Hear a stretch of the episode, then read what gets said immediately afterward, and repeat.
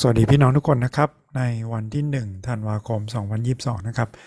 เรามาถึงเดือนสุดท้ายของปี 2022 ด้วยกันแล้วนะครับพระพรจากมานาประจำวันเป็นการแบ่งปันข้อคิด แล้วก็พระพรที่ได้รับจากการอ่านพระคัมภีร์อ่านพระวจนะของพระเจ้าในแต่ละวันนะครับ เราใช้ตอนเพิ่มพีจากคู่มือเฝ้าเดี่ยวมานาประจำวันและเราก็ใช้คำถามประจำคิดไปด้วยกันนะครับ พี่น้องอย่าลืม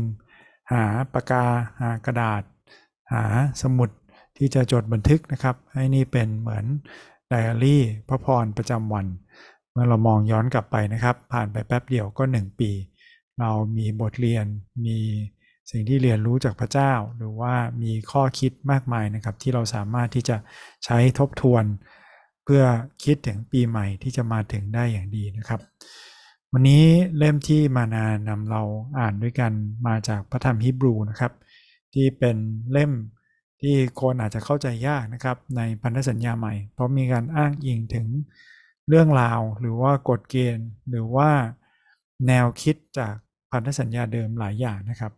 โดยที่ใจความสำคัญของจดหมายฉบับนี้นะครับ ซึ่งอาจจะเป็นคำทิศนาที่เอามาสรุปไว้เป็นจดหมาย เน้นที่พระเยซูคริสต์นะครับที่เป็นใหญ่กว่าสรรพสิ่ง ใหญ่กว่าทุสวรรค์ใหญ่กว่าโมเสส และใหญ่กว่าบรรพบุรุษทางความเชื่อทุกคนนะครับ เพราะว่าพระเยซูคริสต์เป็นพระเจ้าที่เสด็จลงมาบังเกิด เราลองอ่านตอนนี้ด้วยกันนะครับ เหตุฉะนั้นตามที่พระวิญญาณบริสุทธิ์ตรัสว่า วันนี้ถ้าท่านทั้งหลายฟังพระสุรเสียงของพระองค์ อย่าให้จิตใจของท่านดื้อรั้นอย่างในครั้งกบฏนั้น เหมือนอย่างในวันที่ทดลองในถิ่นทุรกันดารซึ่งบรรพบุรุษของท่านทดลองเรา โดยเอาเราเข้าพิสูจน์ ถึงแม้เขาเห็นการกระทำของเราตลอด 40 ปี เพราะฉะนั้นเหตุนั้นเราจึงพิโรธคนเหล่านั้น แล้วว่าใจของเขาหลงผิดอยู่เสมอ เขาไม่รู้จักทางของเรา ตามที่เราปฏิญาณด้วยความพิโรธว่าเขาจะไม่ได้เข้าสู่การพำนัก ซึ่งเราจัดให้ ดูก่อนท่านพี่น้องทั้งหลาย จงระวังให้ดี เพื่อจะไม่มีผู้หนึ่งผู้ใด ในพวกท่านมีใจชั่ว และไม่เชื่อคือใจซึ่งพาท่านหลงไปจากพระเจ้าผู้ทรงพระชน ท่านจงเตือนสติกันและกัน ทุกวันตลอดเวลาที่เรียกว่าวันนี้ เพื่อว่าจะไม่มีผู้ใดในพวกท่านมีใจแข็งกระด้างไป เพราะเล่กลของบาป เพราะเรามีส่วนร่วมกับพระคริสต์แต่ถ้าเรายึดความไว้วางใจที่เรามีอยู่ ในตอนต้นไว้ให้มั่นคงจนถึงที่สุด เมื่อมีคำกล่าวไว้ว่า วันนี้ถ้าท่านทั้งหลายจะฟังพระสุรเสียงของพระองค์อย่าให้จิตใจของท่านดื้อรั้นอย่างในครั้งกบฏนั้น ใครหนอที่ได้ยินแล้ว แต่ยังได้กบฏ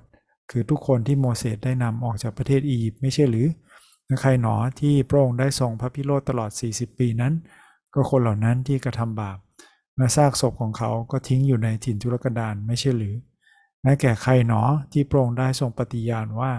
เขาจะไม่ได้เข้าสู่การพำนักซึ่งพระองค์ทรงประทานก็คนเหล่านั้นที่ไม่เชื่อฟังไม่ใช่หรือ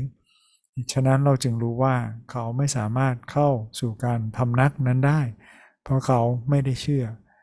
การพำนักในที่นี้หมายถึงการพักด้วยนะครับ การพักสงบที่พระเจ้าบอกให้และเขาจะบอกนะครับในพระธรรมเล่มนี้นะครับ ว่าโมเสสและโยชูวาไม่ได้สามารถนำสู่การพักสงบได้ เพราะการพักสงบที่แท้จริงนั้นอยู่ในพระเยซูคริสต์นะครับ เราใช้ คำถามประจำของเราคิดไปด้วยกันนะครับถามข้อแรกคือมีข้อไหนที่แตะใจเราบ้างในวันนี้ มีข้อประทับใจอะไรบ้างนะครับ หรือมีข้อไหนบ้างที่เราอยากจะเข้าใจเพิ่มเติม เป็นข้อสงสัยนะครับ อ่านฮิบรูผมรับประกันนะครับ พี่น้องมีกระดาษมีสมุดเนี่ยมีคำถามเกิดขึ้นหลายอย่างมากมาย เพราะนี่เป็นเจตนาของพระวจนะนะครับ นี่เป็นเจตนาของพระคัมภีร์เล่มนี้ ให้เรา สงสัยให้เรามีคำถามนะครับ เพื่อที่เราจะได้อ้างอิงกับพระคัมภีร์ตอนอื่นๆสำหรับผมนะครับวันนี้เลยที่ไฮไลท์ไว้นะครับ อย่าให้เรามีใจชั่วและไม่เชื่อ คือใจที่พาหลงไปจากพระเจ้าของเรา ต้องเตือนสติกันนะครับ ในทุกวันที่เรียกว่าวันนี้ เพราะเรามีแค่วันนี้ใช่ไหมครับ เมื่อวานนี้ก็ผ่านมาแล้ว วันพรุ่งนี้ก็ยังไม่มาถึงนะครับ เรามีเพียงแค่วันนี้ที่เราจะติดตามพระเยซูคริสต์และมั่นคงในความเชื่อนะครับ เพื่อที่เราจะได้ไม่มีใครใจแข็งกระด้างไป ผมคิดถึงนิทานเรื่องกระต่ายกระเต่าใช่ไหมครับ ให้เราวิ่งจนถึงเส้นชัยนะครับ อย่าให้เราชะล่าใจ แล้วอย่าให้เราหยุดกลางคัน อย่าเป็นเหมือนกระต่าย ว่าเราวิ่งมาอย่างดีแล้ว เราวิ่งมาอย่างรวดเร็ว ไปได้ไกลแล้ว แล้วก็พักไปโดยที่ยังไม่ถึงเส้นชัยแต่เราเดินอย่างมั่นคงนะครับ สม่ำเสมอเหมือนอย่างเต่าจนไปถึงเส้นชัย ของพระเยซูคริสต์นะครับ วันนั้นที่พระเยซูคริสต์กลับมา หรือว่าวันนั้นที่เราจากไปอยู่กับพระองค์ เราจะได้มั่นใจว่าเราทำเต็มที่ของเราแล้วนะครับ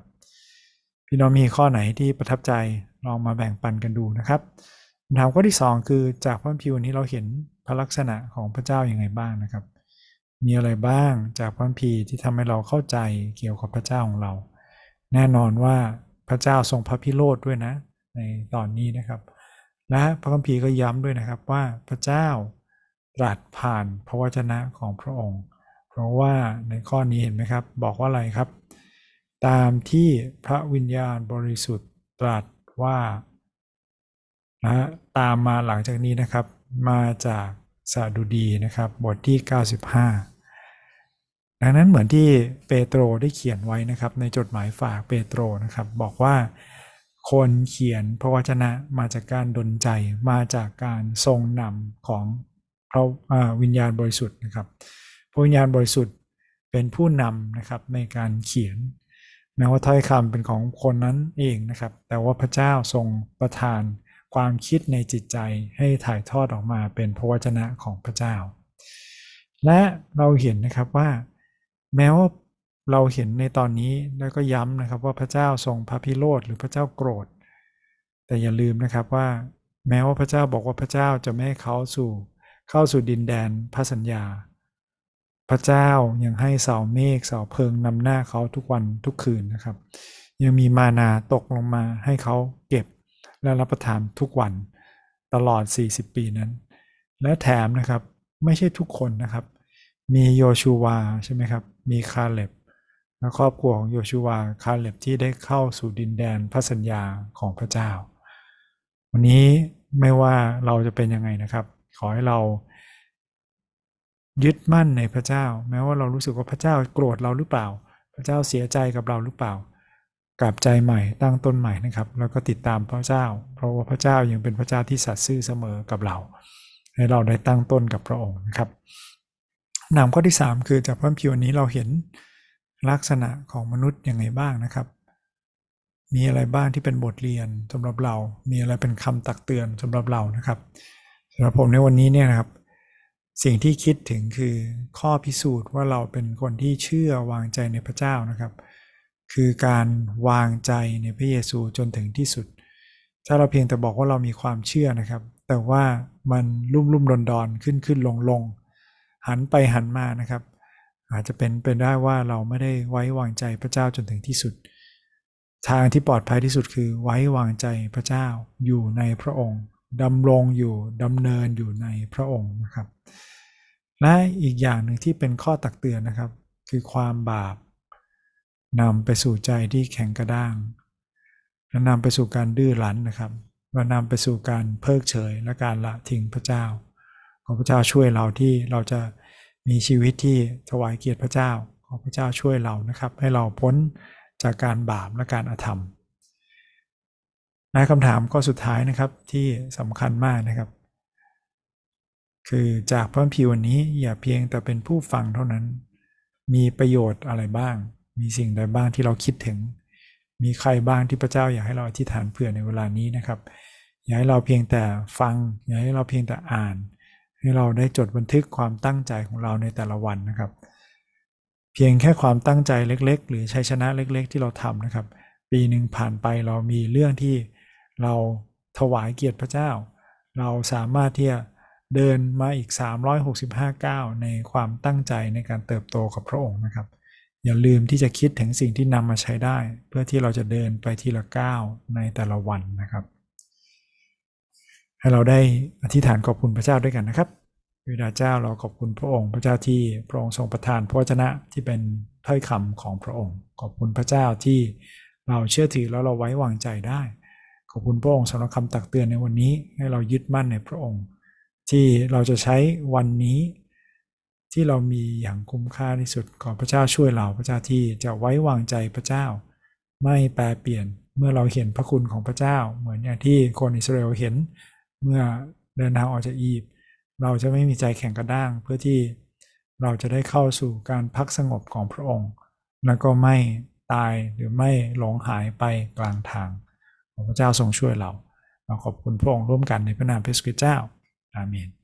ขอบคุณพี่น้องทุกคนที่ร่วมติดตามนะครับ ขอพระเจ้าทรงเป็นกำลังในวันนี้ให้เราติดตามพระเจ้าอย่างสัตย์ซื่อครับ สวัสดีครับ